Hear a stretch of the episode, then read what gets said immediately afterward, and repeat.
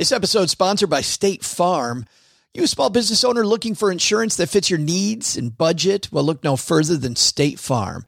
State Farm agents are not just insurance providers, they're also small business owners who live and work right here in your community. They understand the unique challenges of running and protecting a small business. When it comes to small business insurance, State Farm knows what it takes. Create a plan that fits your needs and your budget. State Farm agents are ready to help you choose personalized policies that truly understand your business. Insure your small business with a fellow small business owner. Talk to a State Farm agent today and get started on personalized small business insurance that fits your needs. Like a good neighbor, State Farm is there. Talk to your local agent today. Well, I'd like to begin this year the way we ended last year. Oh, gee. Big salute Hammered? 2023. But yeah, hungover. You know who really deserves our cheers here into the beginning of 2023 in a new year? Deserve a break. yes, I, is our I troops. say, I say the entire military goes on libo for like the next week. Just Oh. everybody on vacation. We got it.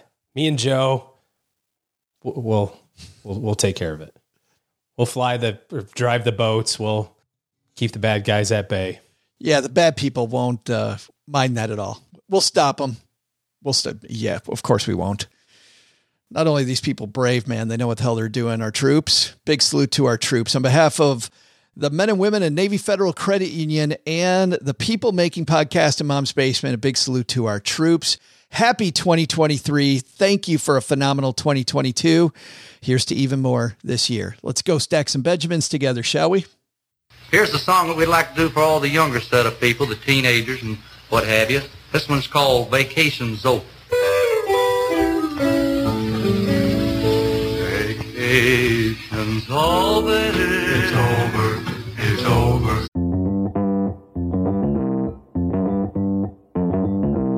Live from Joe's mom's basement, it's the Stacking Benjamin Show.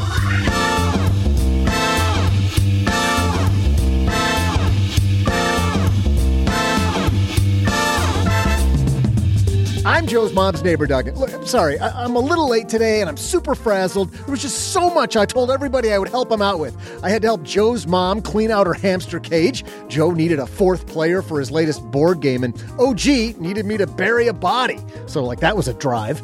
If you feel like your calendar is too packed, today we have just the guy to help as we welcome the author of Overcommitted, Don Davis. For our TikTok minute, we learned some special jargon from the biggest fundraising rounds in the world. In our headlines, the pandemic has many employees demanding some major changes to their retirement plans. Plus, we'll throw out the Haven Lifeline to Curtis, who's wondering about legacy planning with credit cards. And then I'll share some New Year's trivia. And now, two guys who are appropriately committed to helping you stack the bees. It's Joe and O J J J J G. Hey, welcome to 2023. I am Joe Saul-Sehy, High Average Joe Money on Twitter. I'm so, so happy that you found us. So sit back, relax, get ready for another 12 months of money fun. We are rested and ready after a great week last week with the most inspirational interviews we had in 2022, and nothing we want better than to inspire you more in 2023. And here to help me do that, across the card table, signed up for active duty for another year, Mr. OG. How are you, man? Fantastic. Uh, when did we decide, by the way, that it was 2023 and not 2023? Because I was thinking back, it used to be, you know, 2002, 2003, 2009. That's right. Yeah. And then it kind of turned to 2010. And and I'm really thankful for that, that, you know, that we're not saying 2023. That just, It's just uh, exhausting. You got to take a break halfway through that. I don't have to, nobody's got time for that. yeah, it was a weird couple of years. But I guess maybe in the, the 100 years ago, they said, did they say 1903 or did they say 1903? I don't, who knows? I'd ask somebody. 1903. 1903, yes. yes. It's pro- All probably the not. English agers are rolling over going, no. I got to say, I love the holiday season. People that are watching video of this can see that I'm wearing my Christmas story 5K, 10K uh, long sleeve shirt that I ran a couple years ago. So on one side I miss it. On the other side I don't, OG. I mean, I've got some well, this is some audio from my niece's middle school band concert and let me Oh, boy. let me play this cuz this is kind of what happened with me during the holidays. Like with all these things, it starts off good, right? With a solo, you know, kids standing up on the trumpet, doing Pretty good nervous. stuff. Pretty Cheryl and I- solo. I know, right? In front of all the moms and dads, and here comes the whole band.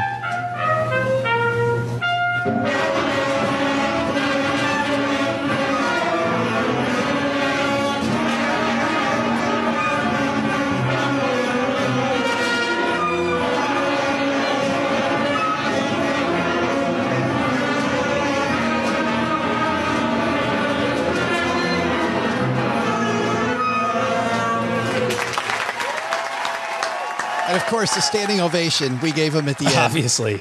Yeah, Yeah. duh. Yeah. It starts out. So that, that's how your holiday started out and how they ended. It was Started out like the trumpet solo from uh, from sixth grade, and then the, and then the rest of the band got together.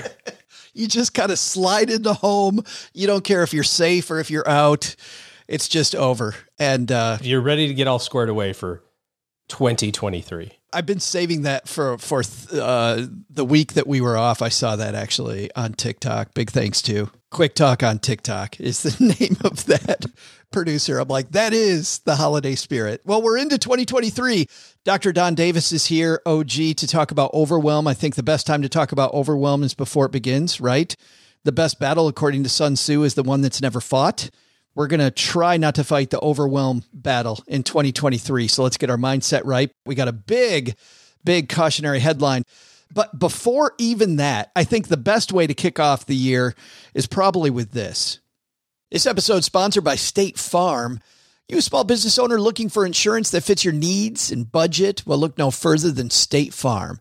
State Farm agents are not just insurance providers, they're also small business owners who live and work right here in your community. They understand the unique challenges of running and protecting a small business. When it comes to small business insurance, State Farm knows what it takes. Create a plan that fits your needs and your budget. State Farm agents are ready to help you choose personalized policies that truly understand your business. Insure your small business with a fellow small business owner. Talk to a State Farm agent today and get started on personalized small business insurance that fits your needs. Like a good neighbor, State Farm is there. Talk to your local agent today. Well, if you're new to Stacking Benjamins, you may not know that I've tried out a lot of personal finance apps. I like to be a guinea pig and try out all these things. So I know what I'm talking about when it comes to uh, what's helpful and what isn't helpful. And the app that I've used the longest has been Monarch Money. And it's because Cheryl and I, my spouse, were able to collaborate together.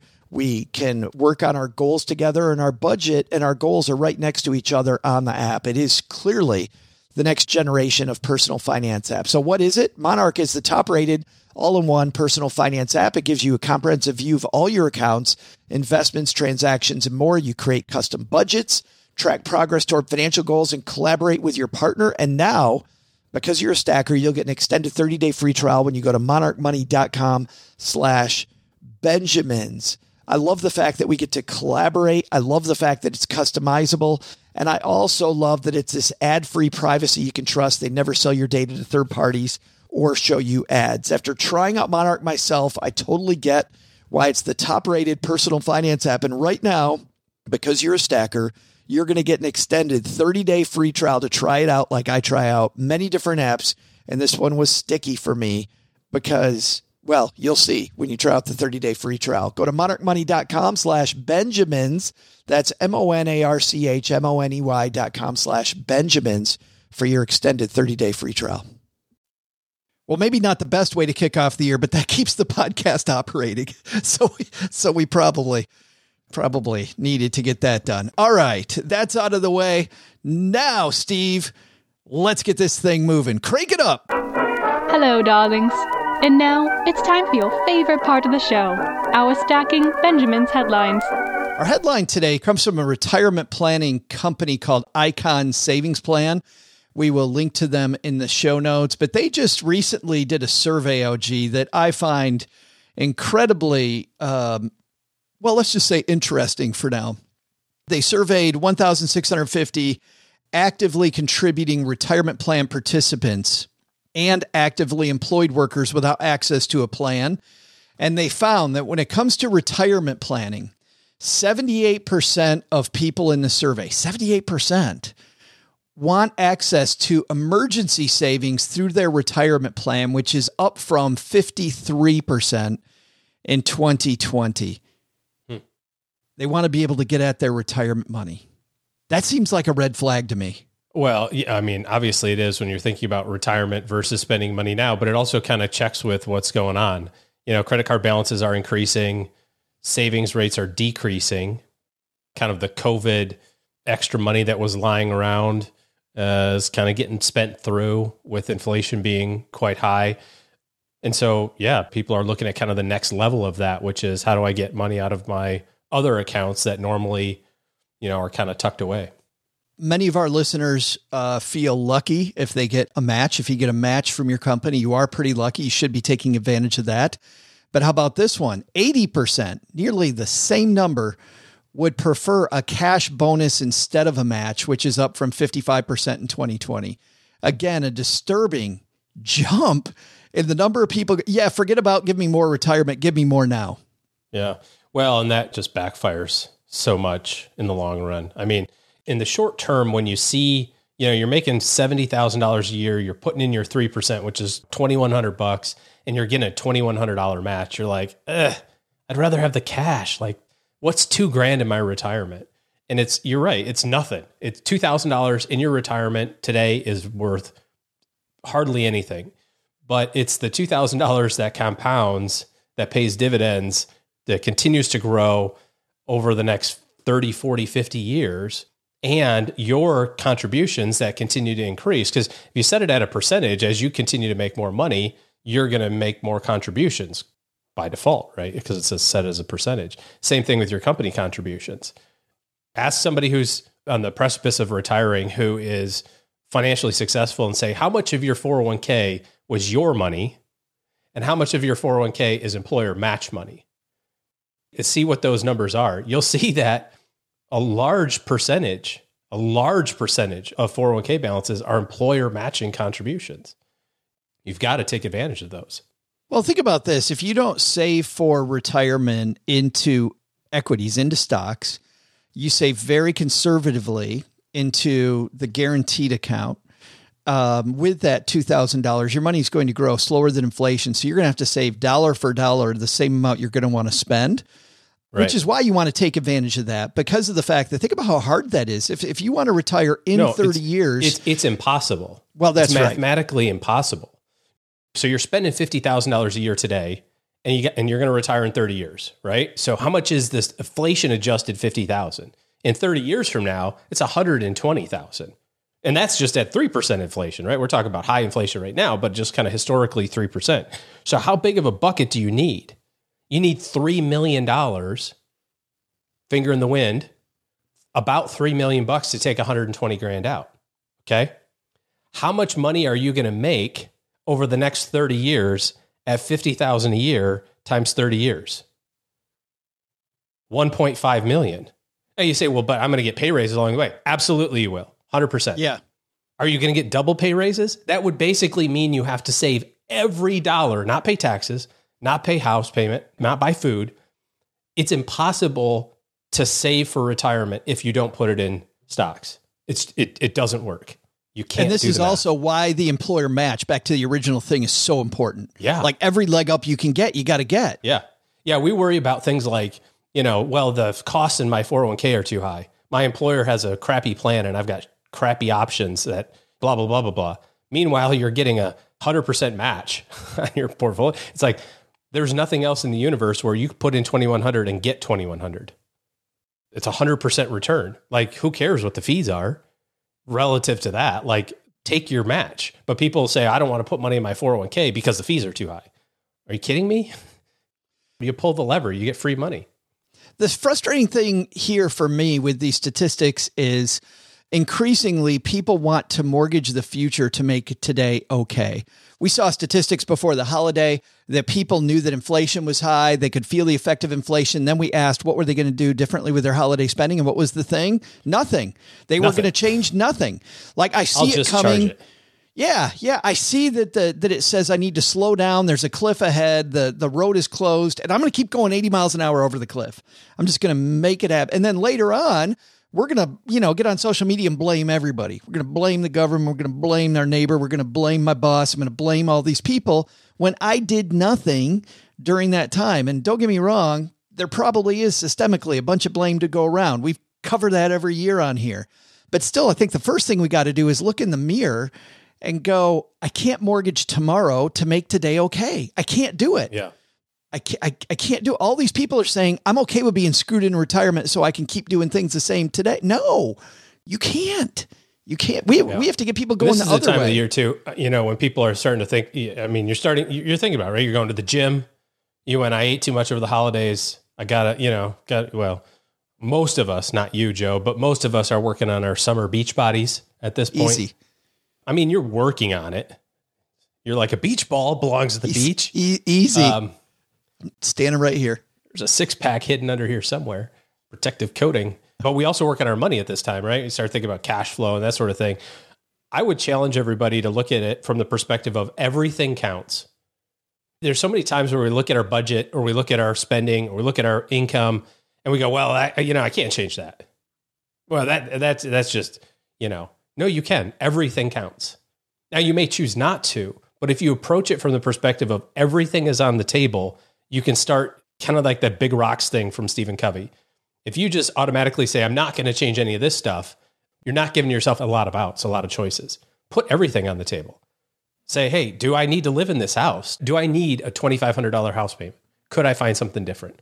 Maybe you choose not to. You're like, but the kids like the house and I like the pool. And okay, that's cool. But start from the perspective of everything counts and see what changes you can make to make sure that if you are being affected by inflation, rising costs, and energy and all that other sort of stuff, what can you do to kind of offset it on your own?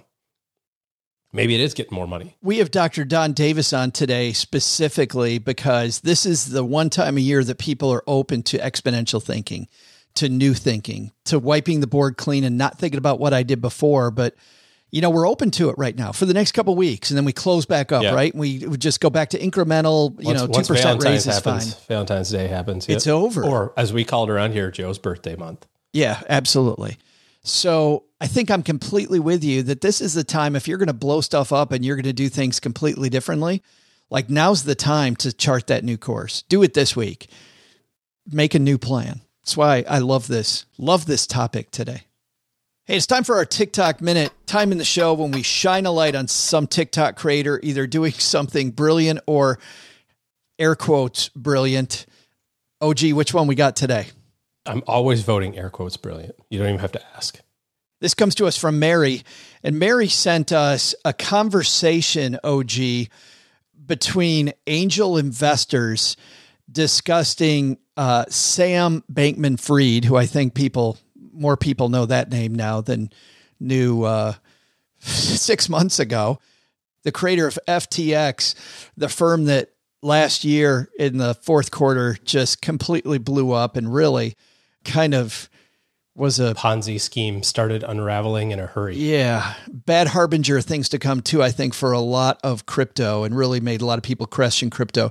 But these are two angel investors discussing the business plan when uh, Sam Bankman Fried asked them to invest in his company? Pitched us in that $17 billion round, and I did a Zoom with him. And after the Zoom, I'm like, this doesn't make much sense, but I'll have my team do some work. We did some work and we sent him a two page deck. And we said, here are our recommendations for taking the next step. One was the formation of a board. The second was the creation of dual class stock. The third was some reps and warranties around affiliated transactions and related party transactions. And the person that worked there called us back and literally, I'm, I'm not, I'm not kidding you, said, go f- yourself. That comes to TikTok from the All In podcast. Oh, gee, we talk a lot about doing your homework, about due diligence, about diving into investments and because your neighbor's doing it does not make it a great idea. The more I hear from experts and people that knew and talked to Sam Bankman Fried, even beforehand, before it blew up, like this guy, for people that know what they're doing, having a board of directors is just, I mean, it's not even basic. It's elementary. It's, it's job one, have a board of directors. Number two, dual class stock. When's the last time you saw any new company that didn't have dual class stock? I, I see it all the time. I don't know that I necessarily love it. I don't think I love it, but I get that that's that's just the way the thing works lately. Just the number of people coming out going, "Yeah, I knew it was going to blow up." I kind of hate the mm-hmm. Me Too and the Monday Morning Quarterback. Yeah, I knew it all along. That drives me crazy. Well, yeah, yeah, and you see a lot of other people who go, "Yeah, I knew this was coming, but I also invested 50 million into this company. Right. And you go, what? Huh? What are you talking Okay. Yeah, there's a lot of dominoes to fall yet on this. I think there's even some scuttlebutt around the advertising. They bought sponsorships for Major League Baseball and all the celebrities and that sort of thing. It's like how much of this rolls downhill to to the I mean it wasn't just it wasn't even 11 months ago with the big the big Matt Damon commercial on the Super Bowl the future favors the bold, right? It's like if that was not just the the calling card of this is the top. yeah, I don't know what was. I don't know what what what song you needed to hear sung in the background when Matt Damon's going future favors the bold with crypto. It's like okay. But yeah, you're right. There's a lot of I told you so's going around. But then there's a lot of people who say I told you so also, I lost 20 million. You're like, what? I thought you told me so. I know. I know. You didn't. You should have told yourself. You were on the show. I saw you. I saw you schlepping this stuff, man. So, yeah, this it's is horrible. this is no fun when it comes. I mean, sadly, this happens, right? It's Bernie Madoff, this guy, and then the backside of it, everybody's like, "Well, you should have known." Right with Bernie Madoff, it's like you should have known. How did you not know? You should have known. It's like this dude did this this crime for a generation. There's a generation of people who were swindled by this guy.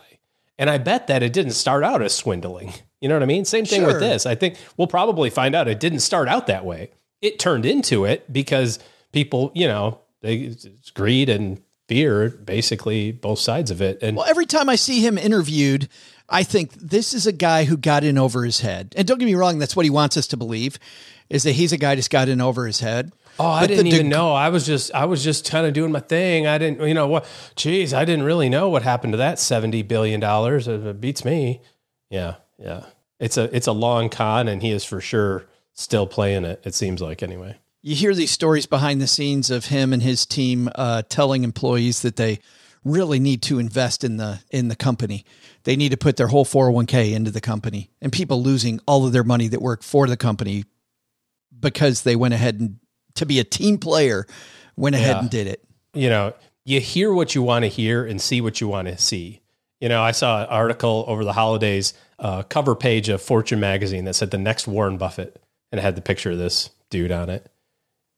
And I don't think Warren Buffett was like, "Oh yeah, that's that's the guy that I'm going to hire next." It almost always boils down to the same idiom. If it sounds too good to be true, it probably is. And it sounds so trite. And I live in Dallas. There's a new um, financial planning firm that's kind of spending a whole bunch of money on advertising here. They're headquartered in uh, in Arizona, but I see their commercials all the time and they've got a tagline that's basically something along the lines of, you know, hey, we're always fiduciaries and we're always da da da da, which we've talked about here a thousand times. That word means absolutely nothing to anyone at this point. Anybody can say it. There's no repercussions. It's it's almost there. There's no teeth in it whatsoever. And in the same commercial that this guy talks about how we don't get commissions and we're fiduciaries, he goes, and I think you should buy this annuity because it's the greatest thing in the universe. And you know, if you're concerned Just about the market, flaunting it, put two hundred thousand dollars in here. It's worth four hundred thousand. You get a bonus. Da, da, da. He's going through all this whole thing, this whole pitch, and and you know, nobody's gonna.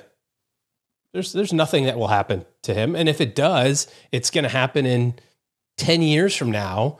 Once all of the all of the people are already in trouble you got to look at everything. I think when, especially when it comes to the story that's being told, a little skepticism, just a little, you know, and just go. So I'm putting in 200 grand, and now it's worth 400. You know, I I I get how that works in my 401k. Over 20 years, I put in 200,000. My employer puts in 200,000 worth 400. Like I get that math. But how does it work when I put in 200 instantaneously it's worth 4? That doesn't that doesn't check. You know, the insurance company is not in the habit of giving away money. They're they're they're a for-profit entity, right? They're they're not going to say like, "Hey, Joe, you look like you've worked real hard over your life, so we'll do you a solid. Why don't you give us 200? We'll give you another 200 on top. But there's got to be a catch. And I'm not saying the catch is bad. I'm just saying you have to look at it and go, huh? Nothing else in my life works this way. You know, some some investor or some program, or you know, we hear about this in other areas of the world too, like real estate or something. It's like, you know, let's go buy this apartment building and you can you double your money in six months. You go, huh? I mean, maybe, maybe it can happen, and I'm certain that it has happened. But at the same token, don't don't you think you should probably just be a just a smidge skeptical? Just a little bit. When you're looking at your financial plan this year and you're starting to do reviews and updates, do you want you know, do you put in your plan 15% of your growth? Well, of course not. Why? Why why would you? Because it paints too rosy of a picture. Right? What do you use? Seven, eight, six and a half? right? You, you, you plan for conservative things and be happy when you get 10 or 12. Has, has the market gone up 15 before? Absolutely. It's also gone down 20, you know, see, see 2022, you know? Anyways, it just, I get frustrated with these things because, because it's not, it's not, I told you so. It's just, I'm, I'm frustrated because it's just another person who like hoodwinked 2 million people and now the domino effects of this are well, those people yes. are going to go, I can never trust the financial system again. Right. Which is not the takeaway. And it's like, no, no, no. You weren't in the financial system. You were schnookered by a con agent or, you know, con man. And it's because you wanted something that's never been true to be true. This was the case.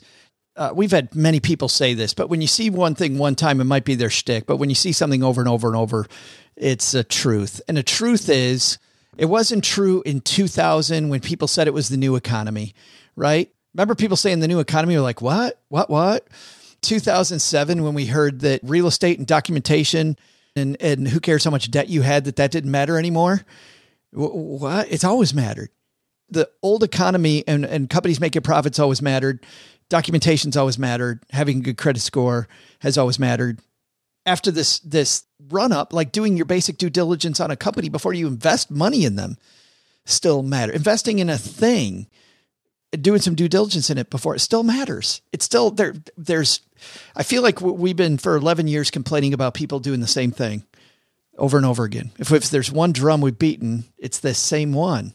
That there is no new way. There is no new way. What Mark Twain say? History history doesn't repeat itself, but it rhymes. Right. Don, D- Dr. Don Davis is a phenomenal gentleman who himself has found like a lot of us. And stackers, I know you're all talented at a bunch of stuff, which means we peel off often way more than we can actually juggle. And that's when we start to get into trouble. So I felt like a great way for us to begin 2023 OG was with a look at overwhelm and speaking with Don Davis about his new project, which we'll talk about specifically about avoiding overwhelm and taking a scientific look at this was a great way to start. I know many years we start off with a motivational speech. I think you just gave that earlier. So we've got that down. Didn't, didn't try a, to, but okay. instead of a good motivational speaker, I think having a scientist talk to us about overwhelm's great. He's up next, but first, Doug, I think you've got some trivia for us. Hey there, stackers. I'm Joe's mom's neighbor, Doug, and whoo, I am just now getting back to being myself after my New Year's party. Lost a little time there. What year is it? 20? Speaking of losing things, you know there's a lot of crime on New Year's, right? Watch your purses, ladies. So, my question is what's the most common crime on New Year's Eve? I'll be back right after I peek outside just to make sure.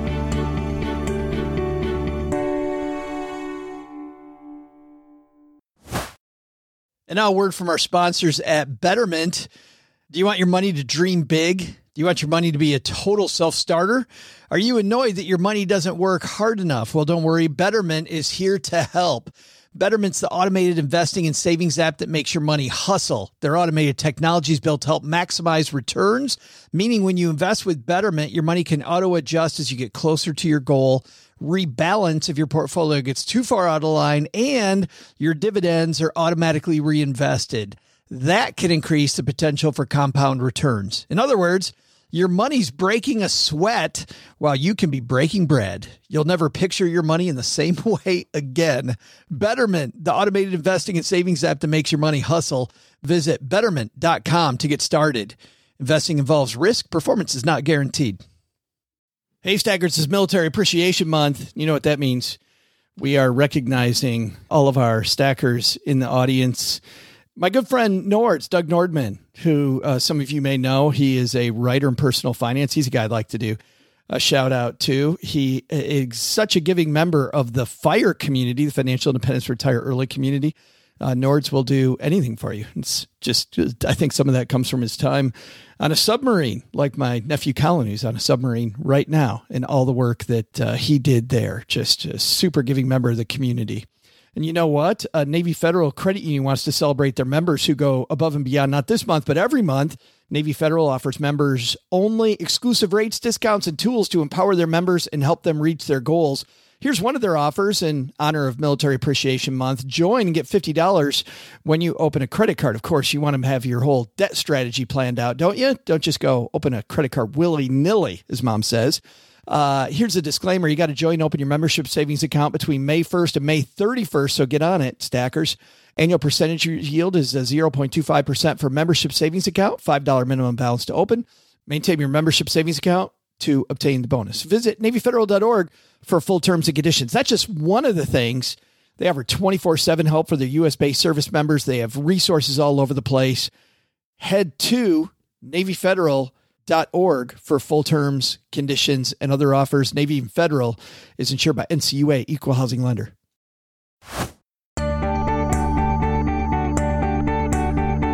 Hey there, stackers. I'm Celebration Security Sue and Holiday Crime Watcher, Joe's mom's neighbor Doug. A lot of people are out partying on New Year's, and that means they leave a particular item home alone. A lot of other people are drinking alcohol, you know the type, and might feel emboldened to commit a certain type of crime. And no, I'm not talking about eating more than your fair share of the shrimp. So, what's the most common crime on New Year's? Car theft. And now, to help make sure you don't let people steal too much of your time, it's Don Davis.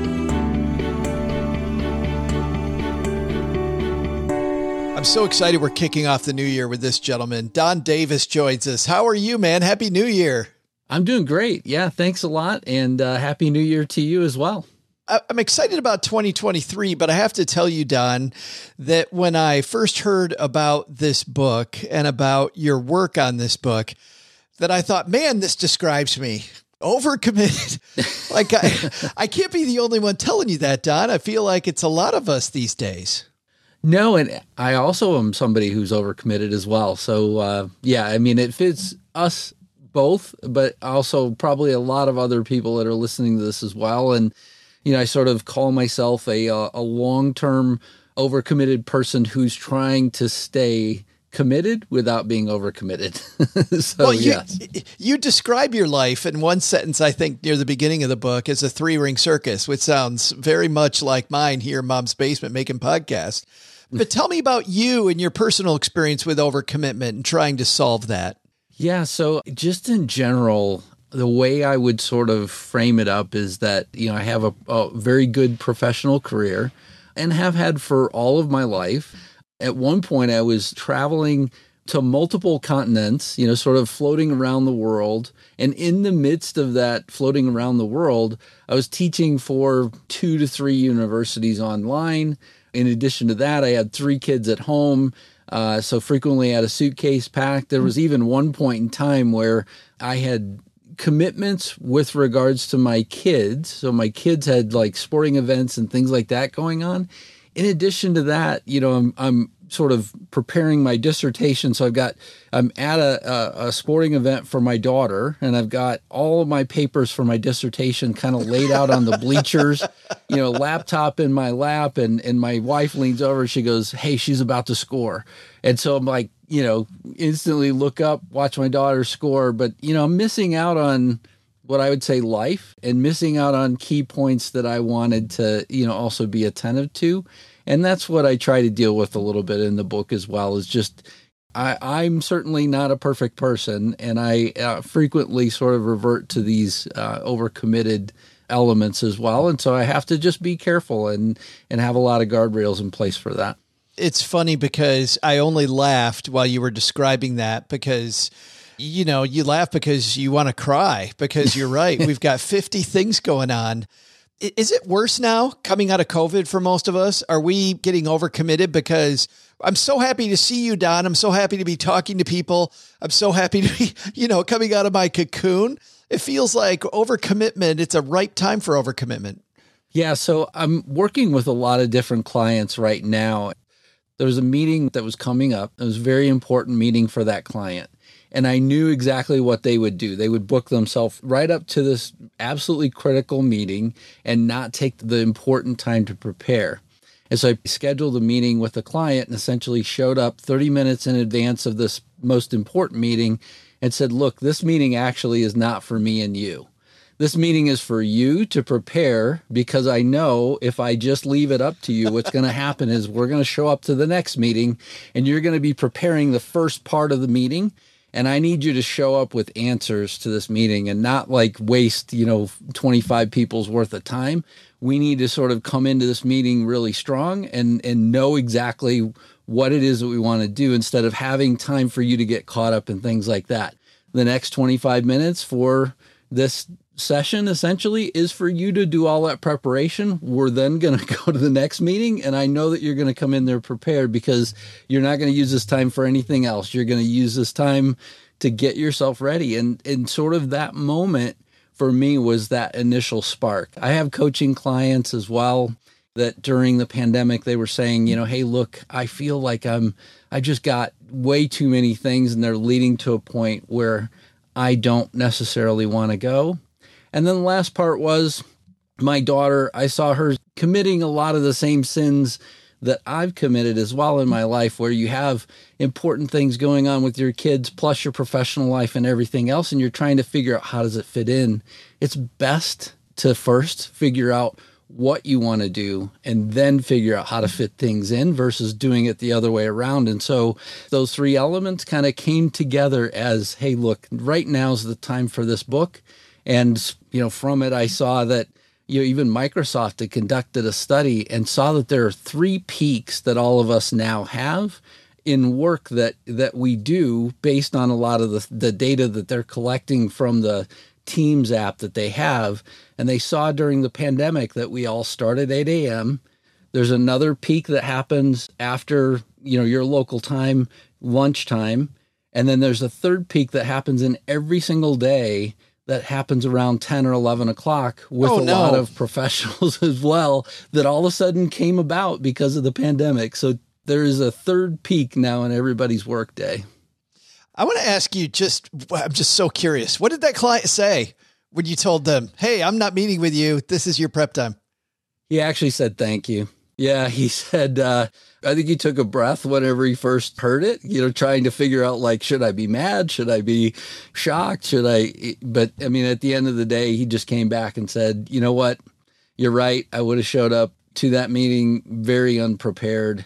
And, um, you know, I appreciate the time. And so, so thank you. So, I mean, now he's actually, one of the things that I call out in the book actually is time blocking. So, you know, I said, you know, look, if you just leave your calendar up where people can see it and like book time more readily, they will fill your time for you.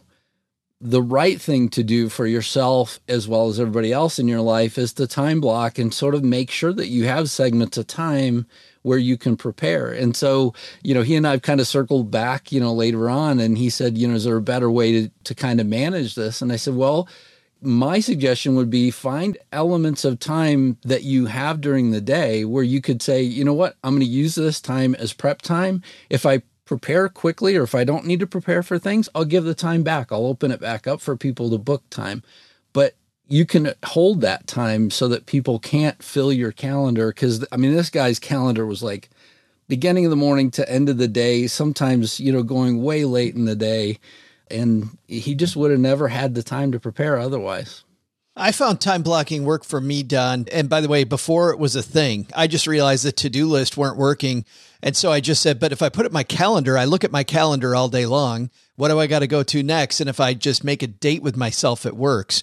It sounds like you're saying that from a much more scientific nature than the way I did it, time blocking is is a good strategy for a lot of us. Yeah, I, I found that for a lot of my coaching clients as well as the professional clients that I work with, you know, on a daily basis, it definitely works for them.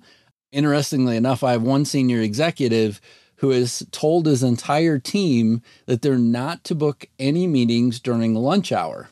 Well, that was the only time that they had available. And so those individuals now are sort of struggling with how do they manage the expectations of the executive versus, you know, what they need to do. We'll see how this all plays out. I mean, I still don't fully understand whether or not if, if they'll continue to book meetings during their lunchtime one of my podcasts, I have two podcasts. I have one that focuses on life sciences and one of them that focuses in on the food you should eat daily. There's a doctor out of Canada that said that he wanted a podcast. And so I frequently get on, on the air and, and talk to him about things that we should do. One of the interviews that I interestingly did with him was that you should be taking time out to eat more appropriately because it, it helps kind of your mental state and, and other things. And um, one of the things that I had said to one of the doctors that we had on and interviewed was, "Well, I frequently drink my lunch, and not meaning alcohol, by the way." so, I was going to say I've had those. I've had those days, Don. That's those right. are good days. I frequently would have a, a you know one of the meal shakes, and then uh, you know I wonder why I carry around all this extra weight. But one of the reasons why this doctor had said that was that your body needs that time to like chew and process and, and other things to be able to appropriately prepare the digestive system. So if your meal doesn't really have a scent in preparation and things like that, you're kind of completely depleting your system here of, of the opportunity to help you. And so eating lunch while meeting probably isn't the better a better way to to use your your time during the day and so that was one of the things that they suggested is, you know, hey, just take the time to make sure that you eat as well.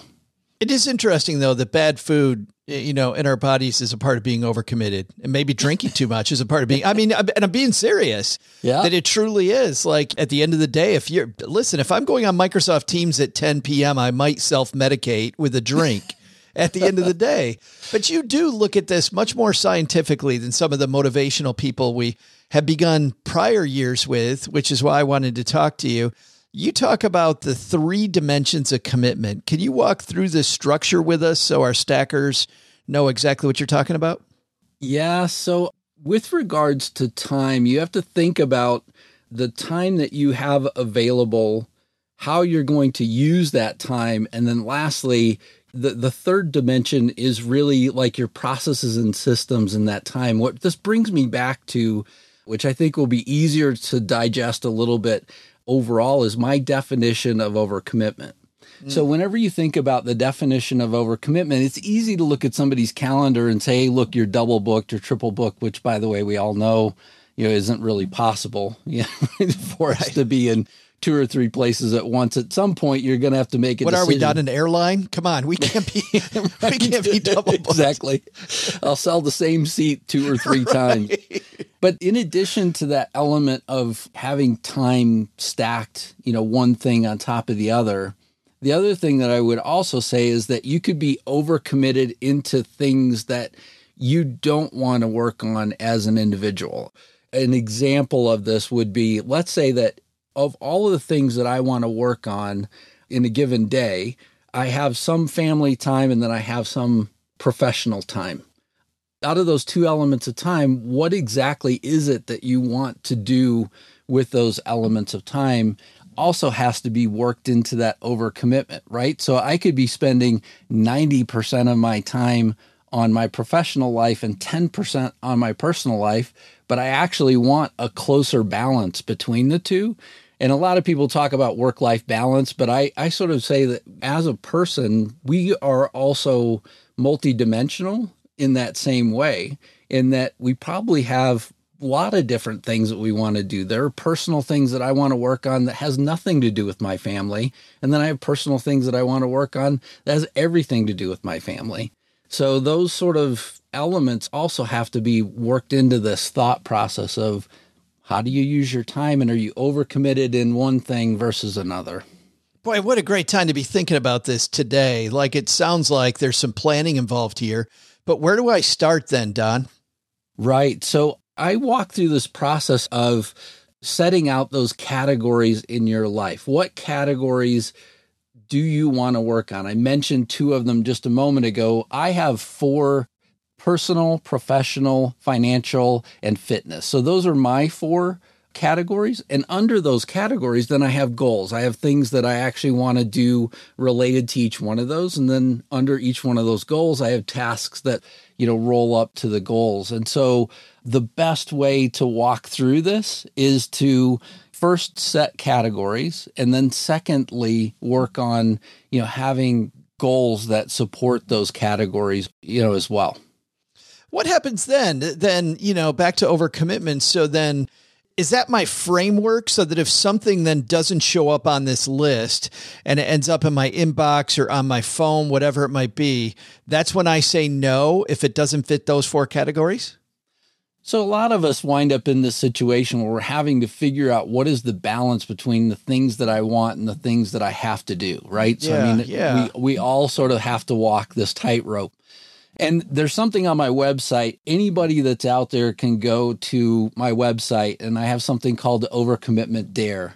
And so, what DARE stands for is delegate, automate, reschedule, or eliminate. So, the, it's an acronym. Oh. And so, you can take the DARE for free. There's, you know, you don't have to buy the book or anything sure. like that. You can, you can go take the DARE without the rest of the book. But I would think that the book would also support you a little bit better in terms of having the right structure in place first. Once you know what it is that you want to work on, there are ways that you can color things in your calendar and things like that. I go through this in the book, how to technically set it up, you know, whether it's Outlook or Google. You know, you can go through actually setting up your calendar so that you can see how many of the things that you're doing are contributing versus other things that are on your calendar that are not contributing to the oh. things that you oh. want to work on. And then secondarily, you probably have some things that you have to shed, right? So the people that are in my life are frequently around me going, I don't understand how you do all this stuff in a day. Well, one, I have a lot of systems and processes that I've developed over the years that help support my lack of overcommitment, I would say, at this point in my life. I also tell people that the number one thing in working through this overcommitment dare is to take it in chunks and walk through and go, Am I actually doing things the right way, or do I need to delegate some of these things? And delegation to me is a two part thing. There are some things that I could say, Hey, Joe, is this something that you could help me with? And, you know, maybe delegate it to you or between us, right? I mean, maybe it's not something I have to entirely hand over. I had somebody come to me with a last minute deadline the other day, and they said, Hey, look, and it's like nine o'clock in the morning by noon, could you turn this around and, and give me this deliverable? And it was a big deliverable for them. And so I said, well, actually, I can. Sure. Let me take this on and deal with it. And so when they came back, they said, well, wait a minute. So you went to two other people to help you get the answer. And I said, yeah, you wanted it in this time frame. I, as one individual, probably couldn't have done it by myself, but with my team, you know, I was able to quickly turn this around and hand it back to you. And uh, they were a little surprised, but they delegated to me. I turned to my team and delegated to them. sort of this chain of events that happened. But we met the goal. I didn't become overcommitted. I still delivered on everything that I needed to that morning. I could have cleared my calendar maybe and done it myself. So that's just one example. But I love this idea, and I want to halt for a moment there because uh, I found that in my own life. I remember in my personal life with my kids, they were part of a swim club, and it was delegated to me to oversee something. And I got partway through it, and the president of our club, Don, actually came to me and he said, Hey, how's it going? I said, Well, it's going great. I'm doing this, I'm doing this, I'm doing this, I'm doing this.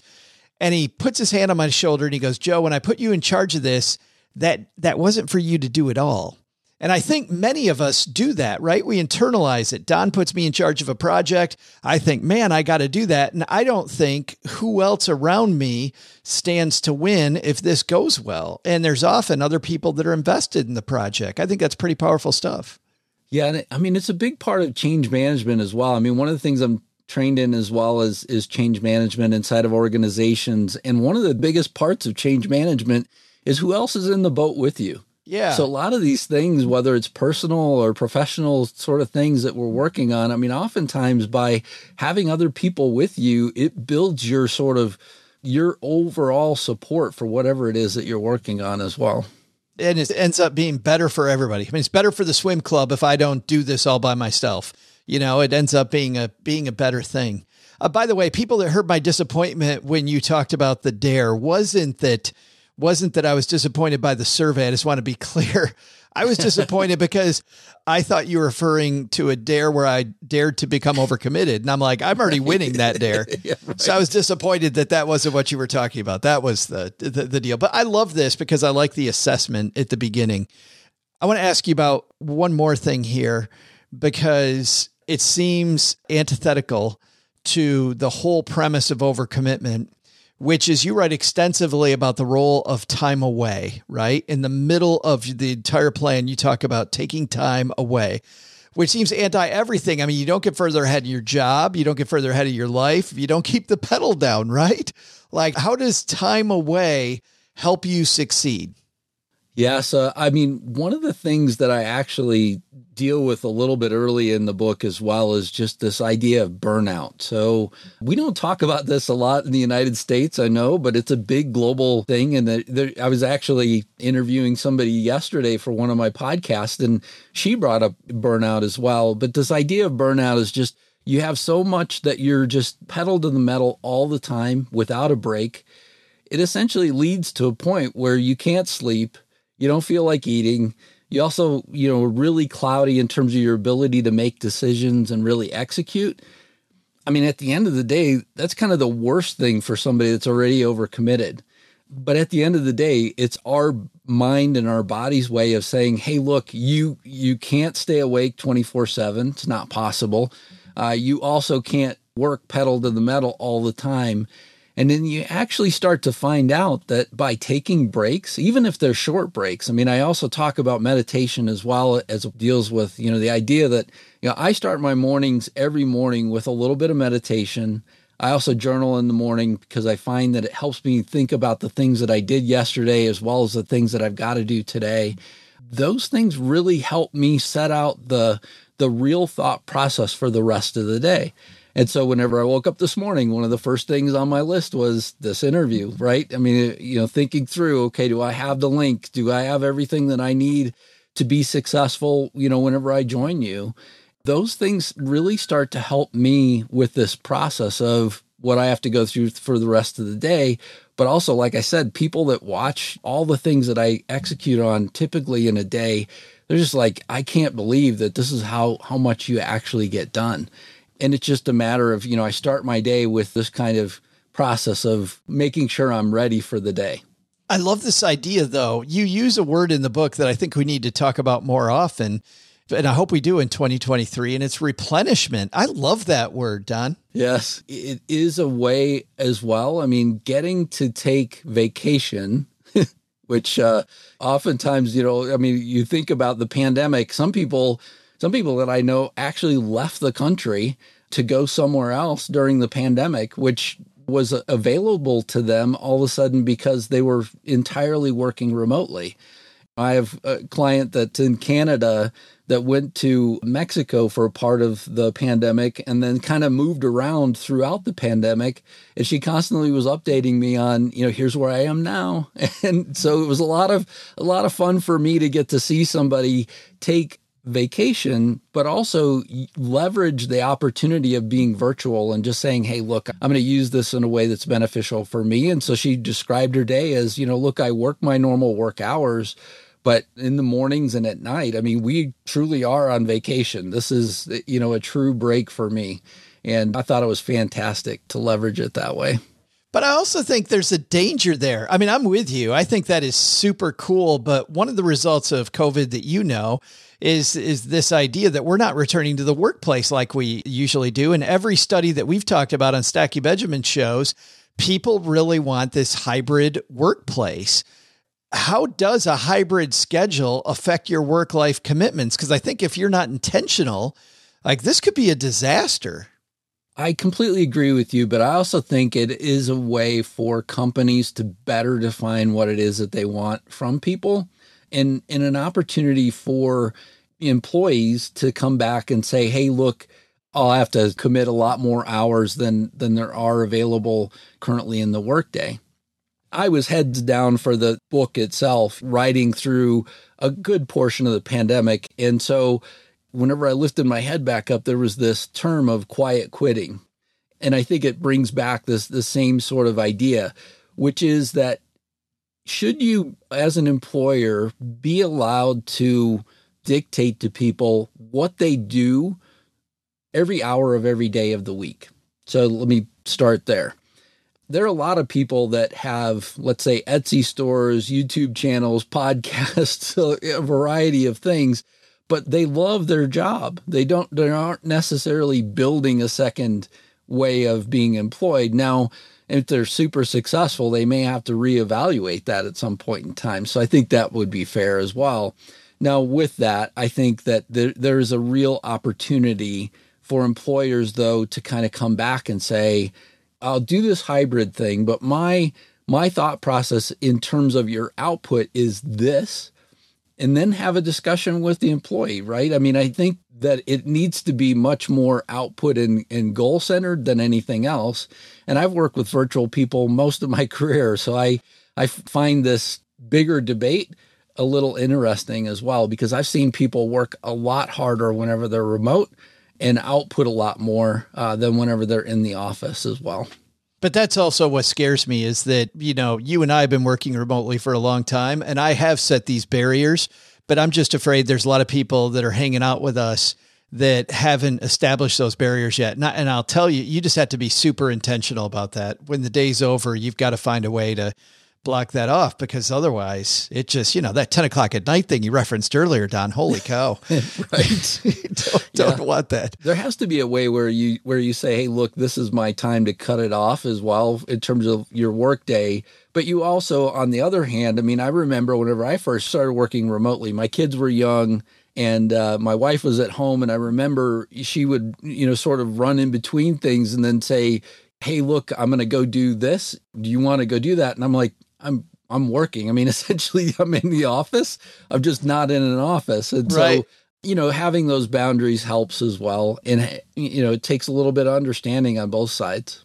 It was exactly the same. I had a friend who told me, uh, her name is Alice. She was a wonderful mentor, and she told me make sure that you set the just set the expectation of the people around you that you are at your quote office like you are at the office but after five o'clock you're no longer at the office and by the way if you run out of stuff to do at 2.30 on a particular day stay at quote the office for the rest of the day because they won't understand which which has right. been by the way fantastic setting these same times that after five it's great before five, I'm at the office because, and, and by the way, I only know that because I violated it. And, and when you violate it once, all of a sudden your spouse goes, "Oh, well, you took off the other day in the middle of the day. Can't you do that? t- t- you know, to, can't you do that today?" The book is called "Overcommitted: How to Transform Your Habits." and achieve the life you desire. Uh, what a great way to begin 2023. Don, where do we get the book? It's available in all your favorite bookstores. You can also find it on Amazon, Barnes and Noble online. You can buy the ebook, or I have a hardback that's also all color on the inside. And so, yes, you can find it everywhere. Awesome. Well, thank you so much. And uh, Happy New Year, man. Let's stay under committed this year. How about that? That sounds great. Thanks so much, Joe. This is Rebecca from Connecticut. Instead of stacking Hamiltons and Jacksons, I'd much rather be stacking Benjamins. Big thanks to Don Davis. And what, uh, oh, gee, what a good reminder here at the beginning of the year while you have new thinking.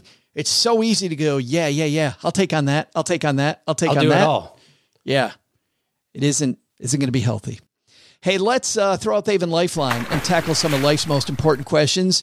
Our friends at Haven Life Insurance Agency OG here at the beginning of the year, they put what you value first. Oh, it's 100% detox right now. It's all all like fruits, fruits and veggies, you know, green green energy drinks. Who's not doing that with me right now on January 2nd? I'm going on walks and runs just hoping I sweat it out. Yeah. Yeah. Still. Uh, it's your loved ones in your time. You probably be along longer with loved ones if you uh, maybe moderate a little bit. That's why they've made buying quality time. Veggie smoothies. That's why they made buying quality term life insurance actually simple. Go to stackingbenjamins.com slash haven life. What a great way to start the new year. Get your financial plan in order, get your life insurance in order. You'll find at Haven Life. It's a simple application. It's online. You get an instant coverage decision. Prices are affordable. They have lovely customer support. And the cool thing is no waiting several weeks for a decision. And they're backed by a 160 year old insurer called Mass Mutual. Today, we're going to throw out the lifeline to kick off 2023 with Curtis. Happy New Year, Curtis. Hey, Joe and OG. My wife and I are looking at getting a new credit card. We're having a discussion of diversity in our financial planning. She asked an important question that I don't think I've ever considered before. If something were to happen to me as the primary card holder for three of our existing credit cards, what happens if I pass away? Will she have access to those credit cards or would she lose access to that? I guess what I'm asking is is it sensible for the next credit card that we sign up for, despite the fact that she's an authorized user on all three cards? Would it make sense to open the new card in her name to provide ongoing access if something were to happen to me, if that's the case? Love your guys' take on it. Thanks. Oh, what a great question. And talking about some legacy planning, you know, for a spot that's sponsored by Haven Life and thinking about people other than yourself. Oh, gee, I like this. Does this does this make sense? I like this question. Yeah, I mean, every credit card company is going to be different on how they treat all of this. So it's almost like case by case, and you have to read all you know that big booklet of stuff they give you when they're like, "Hey, here's your credit card, and here's all the yeah." You have to read all that.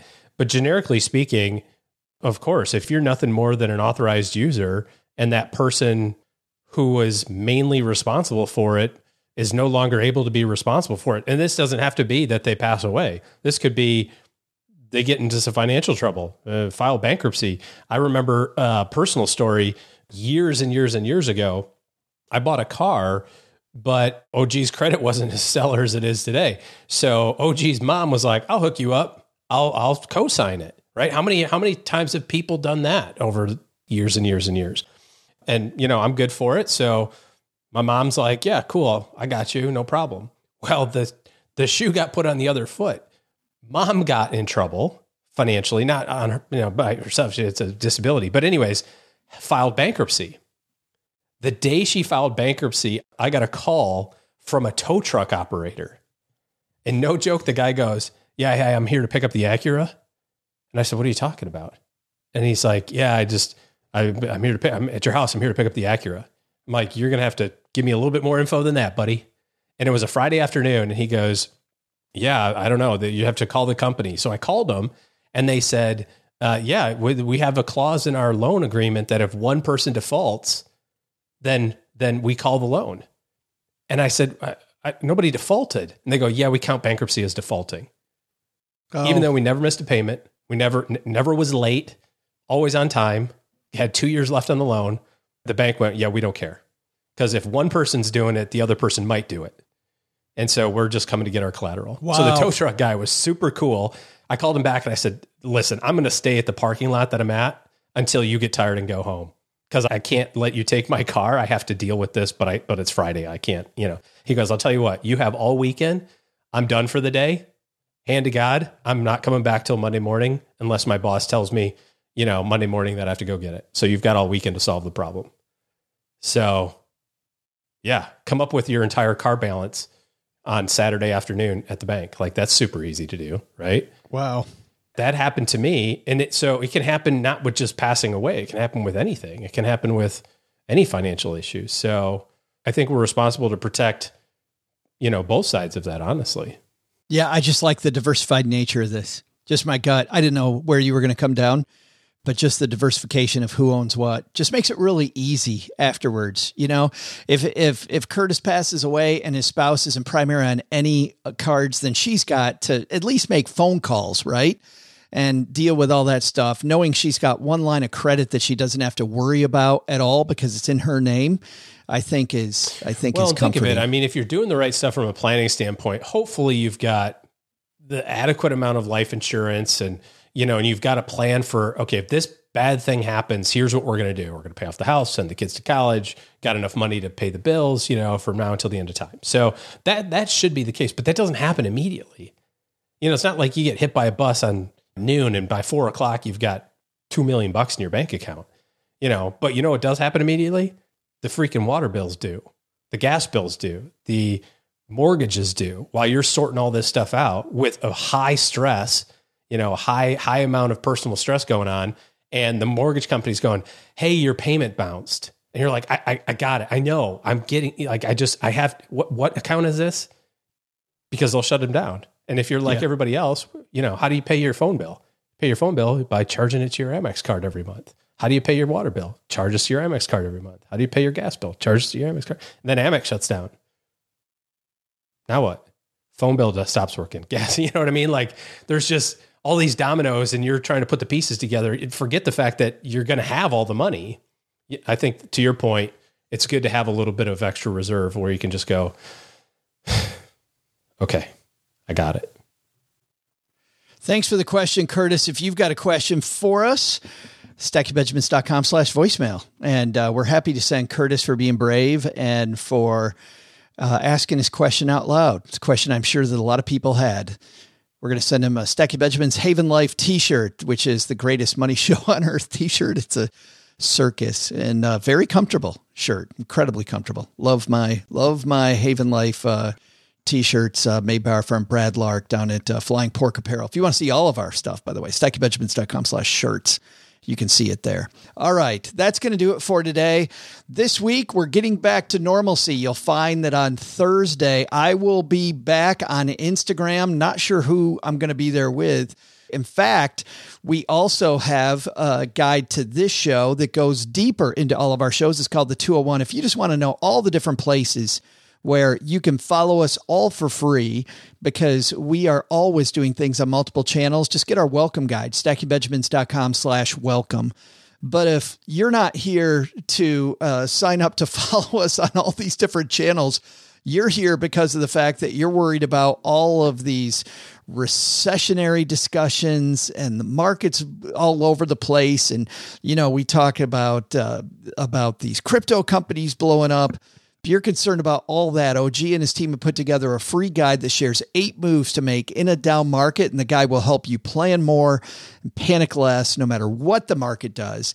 So head on over to stackingbenjamins.com slash guide. That's stackingbenjamins.com slash guide. You'll get this helpful free guide from OG.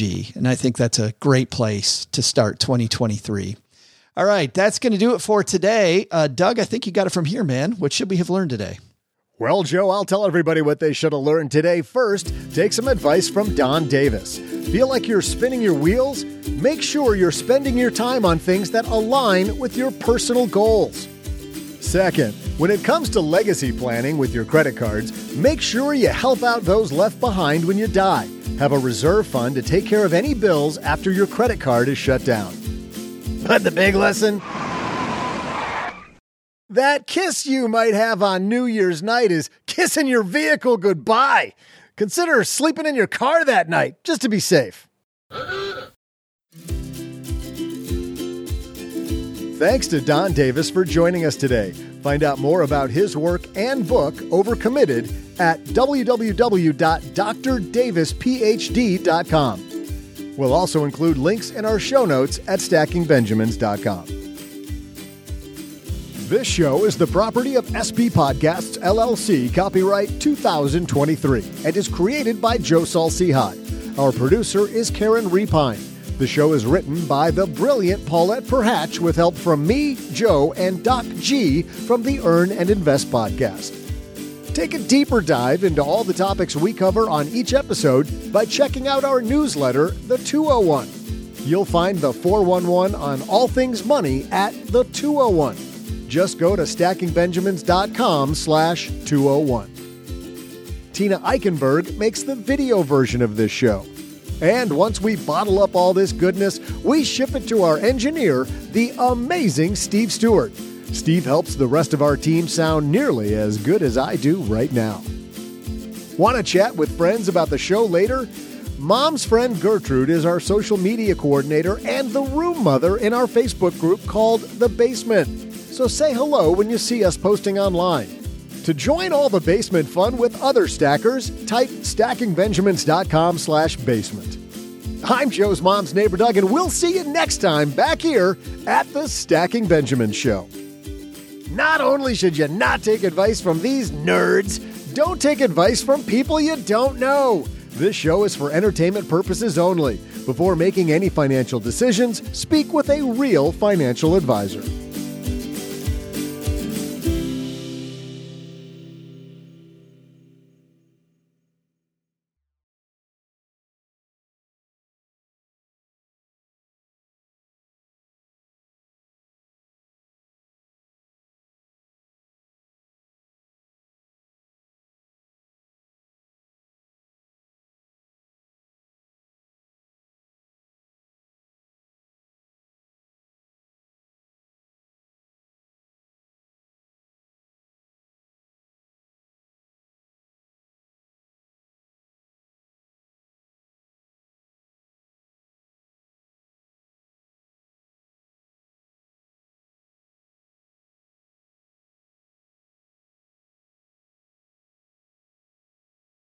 You know, over the holidays, spending time with family, which is always fun. You know, you know us, OG. We play games and cards, and really have a have a fun few days. Just just seeing people that I don't get to see enough with family. But of course, my sister lives in Ohio and went to the Ohio State University, and so they always bring these these or these. Have you had these treats called Buckeyes that they serve? These Buckeyes. No. I refuse. Oh, oh, I, oh, I totally refuse to eat them. There's no way. Why would I eat eat these things called Buckeyes? Like these little round balls. And you hear about the real Buckeye, right? Which I think it's uh it's poisonous. like poison. Yeah, it's poisonous. Yeah. Which I think that school's kind of poisonous. But Agreed. talking to you, Ohio State. but but anyway, as a Michigan people new to the new to the show, I went to Michigan State. And OG went to another school in Michigan that is a little stinky as well, but we won't talk about them right now. But it's always this time of year. It's always this time of year when my sister is trying to have me eat these little Buckeye things that I think about the true, the true holiday treat. What's about your balls, Pete? Well, over at Seasons Eatings, we have balls for every taste popcorn balls, mm. cheese balls, rum balls, you name mm. it. Wow. My mouth's watering just thinking about those balls. It's been years since I've seen any balls. Would you like to see my balls now? Yeah. Yeah. Whip them out. Mm. Wow. You have some beautiful balls. They're bigger than I expected. I know a lot of people tell me that. Can I touch your balls? Go ahead, but be careful. They're very delicate.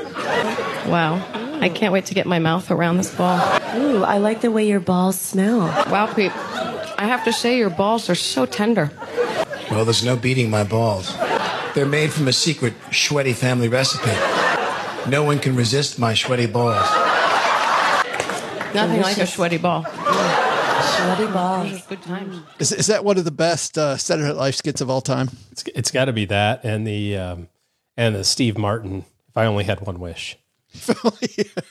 Between those two, it's those are the top two for sure. I think we'll save that one for next time. Yeah. Happy New Year, everybody. Well, Stackers, the show is over, but the party is just beginning here. You know why? Because it's Military Appreciation Month, and we are giving out shout outs to all of our friends who have served in the military. And let's point uh, the finger right here at our good friend OG, who spent time in the military. And of course, we know what a giver he is, even when he pretends like he's being uh, Mr. Surly. Navy Federal offers member only exclusive rates, discounts, and tools to empower their members to help them reach their goals. Visit NavyFederal.org slash celebrate. And you'll see all their Military Appreciation Month offers and other Navy Federal offers. They've got all kinds of resources on their site, like best cities after service to help veterans transition to civilian life and best careers for military spouses to support military families. So much going on. Just head over to NavyFederal.org slash celebrate and take a look at all the Military Appreciation Month offers and their usual offers. Navy Federal, our members are the mission. Navy Federal is insured by NCUA, equal housing lender.